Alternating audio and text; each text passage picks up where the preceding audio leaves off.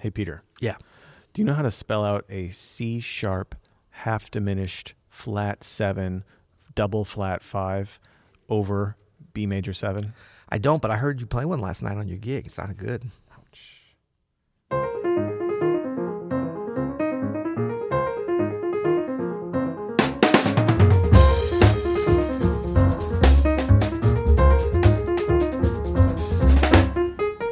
I'm Adam Maness. And I'm Peter Martin. And you are listening to the You'll Hear It podcast. Dogmatic daily jazz advice coming at you. You were a little dogmatic in your intro today. I was a little dogmatic. Today's episode is sponsored by The Oxford American. The Oxford American is a magazine dedicated to documenting the complexity and vitality of the American South.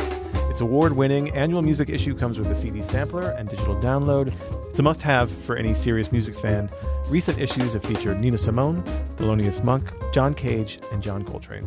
Visit OxfordAmerican.org/YHI today. That's OxfordAmerican.org/YHI. This sponsorship has been wonderful on a number of levels, but I feel like they're sponsoring our brains too, because we've been reading. I mean, I've been an avid reader for years, but truly this is like the intersection of literature and music in a way that speaks to me in such an authentic way that, you know, it's very exciting. So I hope you guys take the opportunity to check them out. Check out your T-shirt. Oh, yeah. For our YouTube folks. Yeah, you got your Oxford American T-shirt. Yeah, we might have to do a little giveaway sometime on that, you know. So. Okay. So today we're talking about how to name chords. Yes. This came from YouTube comments. We have our fair share of people active on the YouTube comments. I know, and you know what? I've been shying away. I don't know if you've noticed. Well, you've been giving me crap for months about it, and then all of a sudden you abandon it. Well, the whole Corey Henry thing scared me off, man. What? I blocked that out. Yeah, that's what I'm saying. About. That was I mean, talk about trauma. Yesterday we talked about... Wait, is today hump day? Hump day? Did I miss it? Today's Thursday, man. Oh, man. So yesterday, after all that buildup. Anyway, next week I'm going to catch it. Damn, bro. Feels like hump day. So, with this, came on the YouTube comments. We're going to get back in there. I think it's safe now. Of all the snarky puppy comments. I'm just going to go start commenting on Jacob Collier videos. That'll be safe. Yeah, well, good luck with that. So this is from Florian on YouTube. He says, "Hey guys, I'm a guitarist from Holland." I only say that enthusiastically because he has lots of exclamation points. Dutch people are very enthusiastic in my experience. I don't want to stereotype, but they really are in such a great way. First of all, you guys are making some insanely helpful videos for all musicians, not just pianists. Thank you, Florian. I give you guys 10,251 out of 10 rating. I don't know what that means, but thank you. I have two questions for you. Where is it? Oh, first of all, do you guys have some guidelines on how to name chords? I think that's the question we're going to deal with mostly today. Because I don't think it's something we've really talked about. I think it's kind of like we both have children and beautiful families. It's like naming your kids. You want to reserve the best names for the ones you love the most. Is that the concept you use? No, Adam? Man. That's it's not. Oh, dang. Sorry. Okay. And I feel sorry for your kids. Oh, my kids are older now. They know the way of the world, man. Your kids are still like young and daddy loves us all equally. That's why you don't hear a lot about McLemore Martin. Poor little McLemore. Where is he? Where art thou? No, I think there are some guidelines you can use. You know, it's definitely more of an art than a science. Yeah. Chord changes. Well, I mean, it's part both. But yeah. Like any kind of notation, it's really about what you're trying to communicate to your reader, right? You want to make it as simple and as clear as possible. That's goal number one. That's right. Right. So that there's no guessing game for the person reading the chart of like.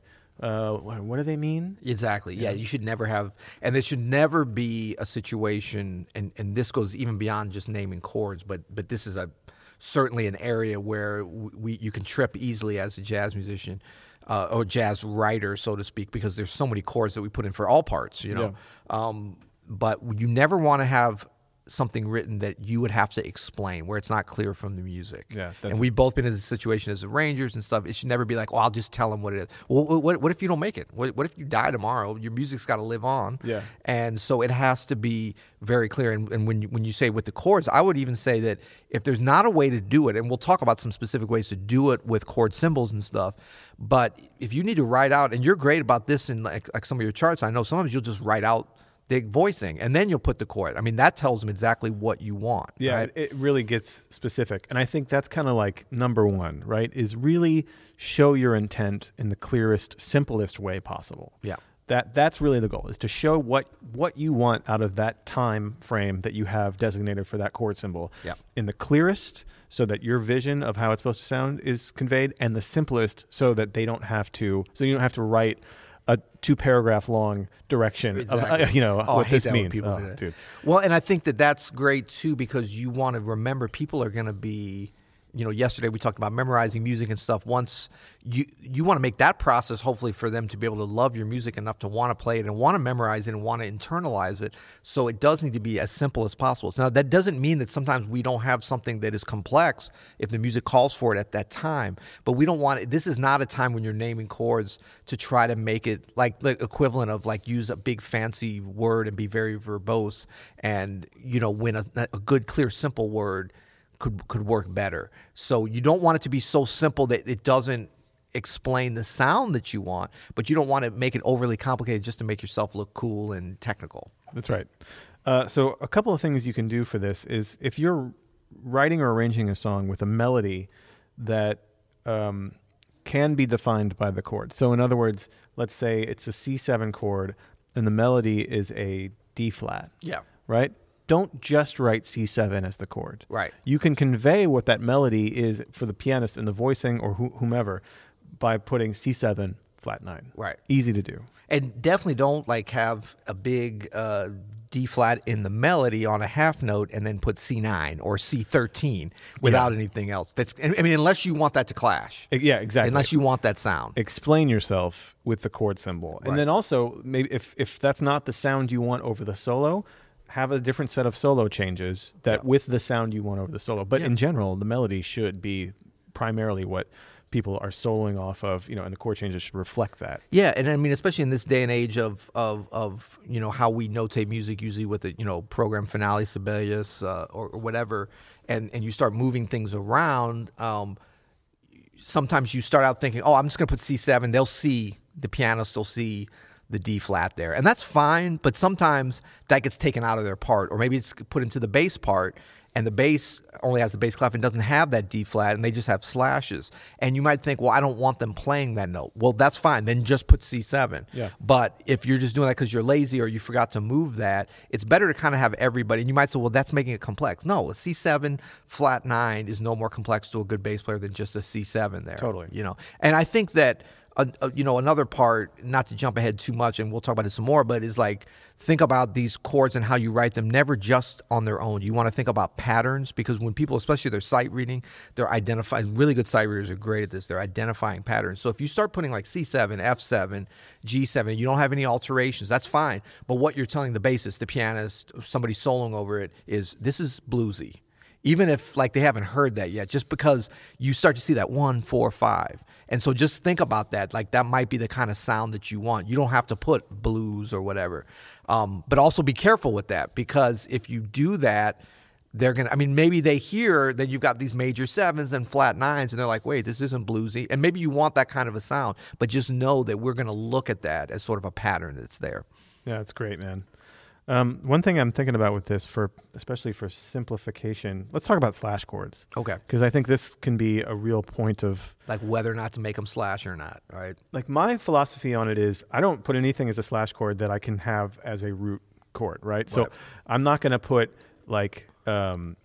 D flat major 7 over B flat. I'm going to put B flat minor 9. Right. Right? Yep. I usually don't put D flat major 7 over E flat, even though I see that. I'll put E flat 13 sus, yeah, right?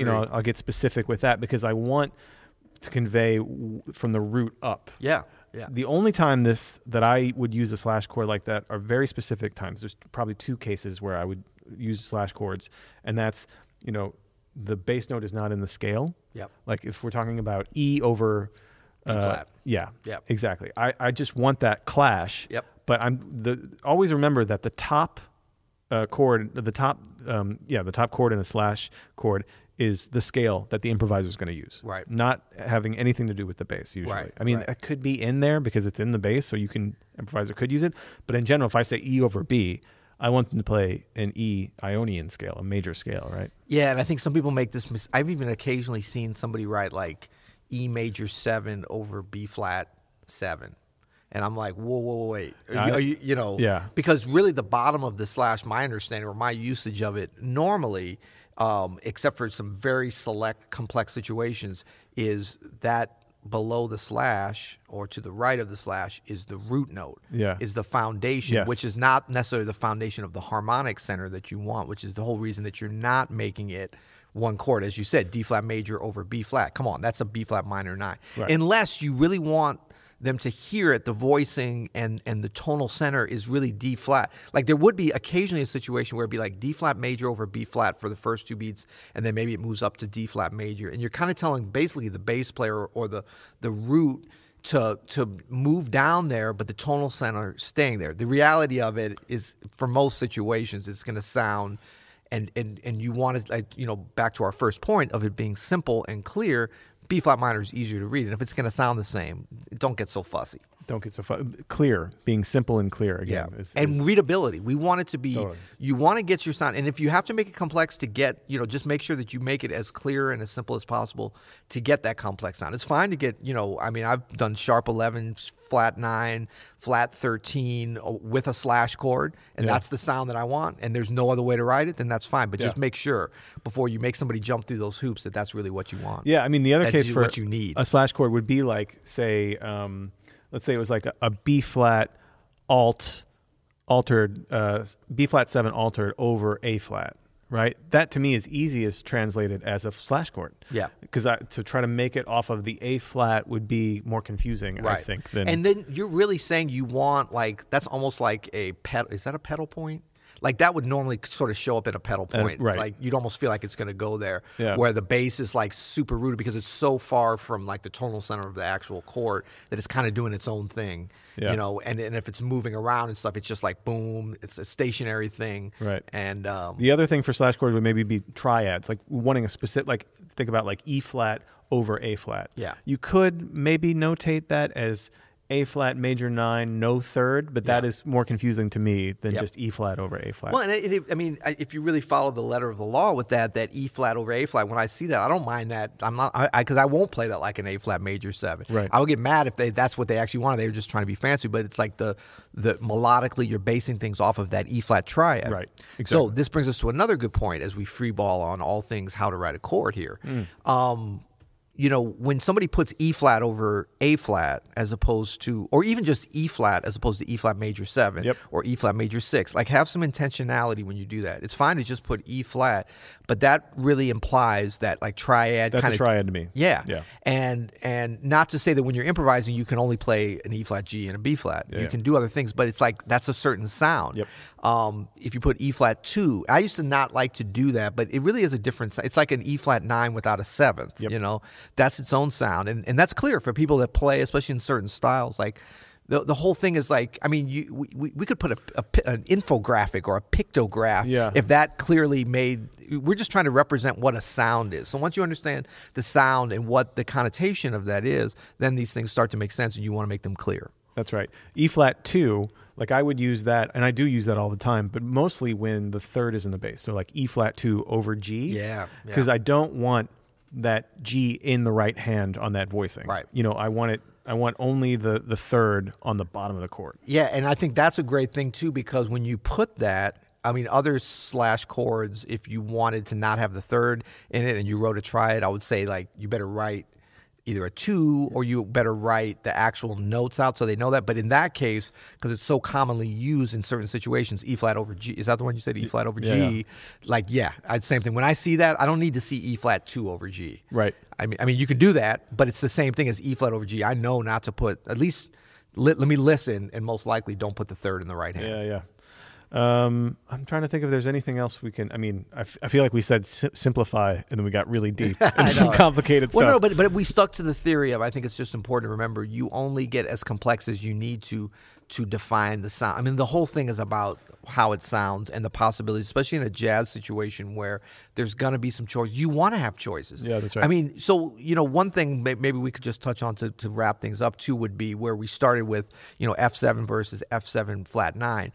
There's an idea of like when you have a dominant chord but you don't have any alterations, do you call it F9 if there's a ninth in the melody, or do you call it F13? And for me, I kind of default to more simpler, like F just 7, with an assumption that the pianist and the improviser, you know, pianist or guitarist in terms of comping, the bass player, it doesn't mean you can't play the ninth, but we're not specifying any alterations so that you know that anything within that 13 chord is fair game based upon listening.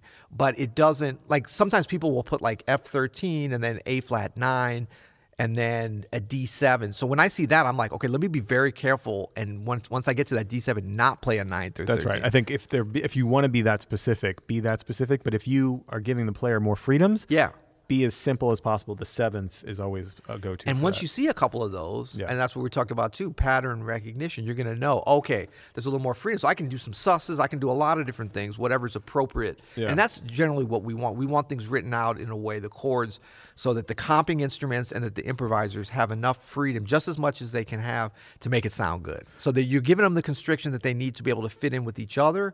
So it's not just like slashes and no chords, yeah, but not so much specificity that they're locked in beyond where they need to be. Because what you're really giving them is the sort of voice leading. Like if I see, so back to the extensions. So if, yeah, I see C7, C13, yep, right? And then the next chord is F9. I know that I have that A on top, G on top for the F, like, yep, the A on top, the 13th for the C, and the 9 on top as a nice little voice leading, yep, thing. And the same thing if patterns. I see... If I want to make sure that the compers do like a 9 motion, I would do C minor 7, F7 flat 9, yeah, B flat major 7, because I know I can get that G flat F motion, right? Yeah, and it's not even like you're telling them the exact voicings, because there's several versions that, sure, you can make that happen. But you're giving them, again, pattern recognition. An experienced player is going to see that and be like, okay, I see what, right, the voice leading is here. Right. All right. Nailed another one. Done and done. Done and done. We left off about 100 different ways to name chords, but that's okay. Well, remember, for a limited time, You'll Hear It listeners can subscribe to The Oxford American for only $25. That's an amazing quarterly Southern culture magazine. Has all to do with art and music. And look, this is a physical product. Southern America. I mean, these like things, is there even a price on here? No. Yeah. No, there is $16.95 per issue. And you know what? That's a good value. You know, I mean, I pick up very selected magazines when I'm traveling, because I like to do that and magazines are expensive nowadays. And most of them are not like the beautiful pictures. I mean, even the ads in here are amazing. There's some great ads for New Orleans and North Carolina. Even those are beautiful. Look at that. Discover authentic New Orleans. But just to say that this is really a value. You spend $25 and you get a year. You know what? I'm gonna put it out there. I'm calling audible. Look, you look nervous here. I am nervous. I'm gonna say this. If any of our You'll Hear It listeners subscribes to this for a year, Oxford American, and you really dive into this for a year, and you don't feel this is a great value, I will pick up the tab for your years. By I mean, ooh, Adam and I, okay? Don't leave me out of it. Just write to us at andrew@OpenStudioNetwork.com, and he'll take care of you. No, really. I mean, this is a beautiful thing. So that's OxfordAmerican.org/YHI for that deal. And don't forget to send your closing credit songs that you might want to hear on the You'll Hear It podcast to Andrew@OpenStudioNetwork.com. That's Andrew@OpenStudioNetwork.com. And some exciting news that we forgot on Hump Day yesterday, that we talked about the day before, yeah, is our brand new youllhearit.com. We teased it out there. Yep. But this is very exciting. We have a new blog that accompanies this wonderful podcast. Yeah. We've always had the blog, but as if we weren't giving enough great free information. We're giving them more, man. All good. You can go there for so much jazz-related stuff, all about some technical stuff to like... our lists of favorite recordings, all that stuff is at youllhearit.com. Yeah, I mean, we've got like basically guest writers and video content from, scrubs like Jeff Keiser, Ulysses Owens Jr., and others. Some wonderful posts from you, Adam, on some great things. So you can go check it out. It's totally redesigned, super fast, and you can access, the podcast there. But You'll Hear It, a jazz blog from Open Studio, and that's at youllhearit.com. And don't be putting like an apostrophe. We got some fools out here. Some straight up fools, man. I'm sorry. I'm going to get dogmatic now. You started out a little dogmatic. I'm getting dogmatic. do not go to your browser and be all, look, Oxford American, I know this is amazing literature and grammar, so my apologies for saying this. Leave the apostrophes off when you type it in. youllhearit.com. That's it. All right? This is a new day and age, okay? I'm sorry. You'll hear it. Getting off my soapbox. You'll hear it. You better hear it.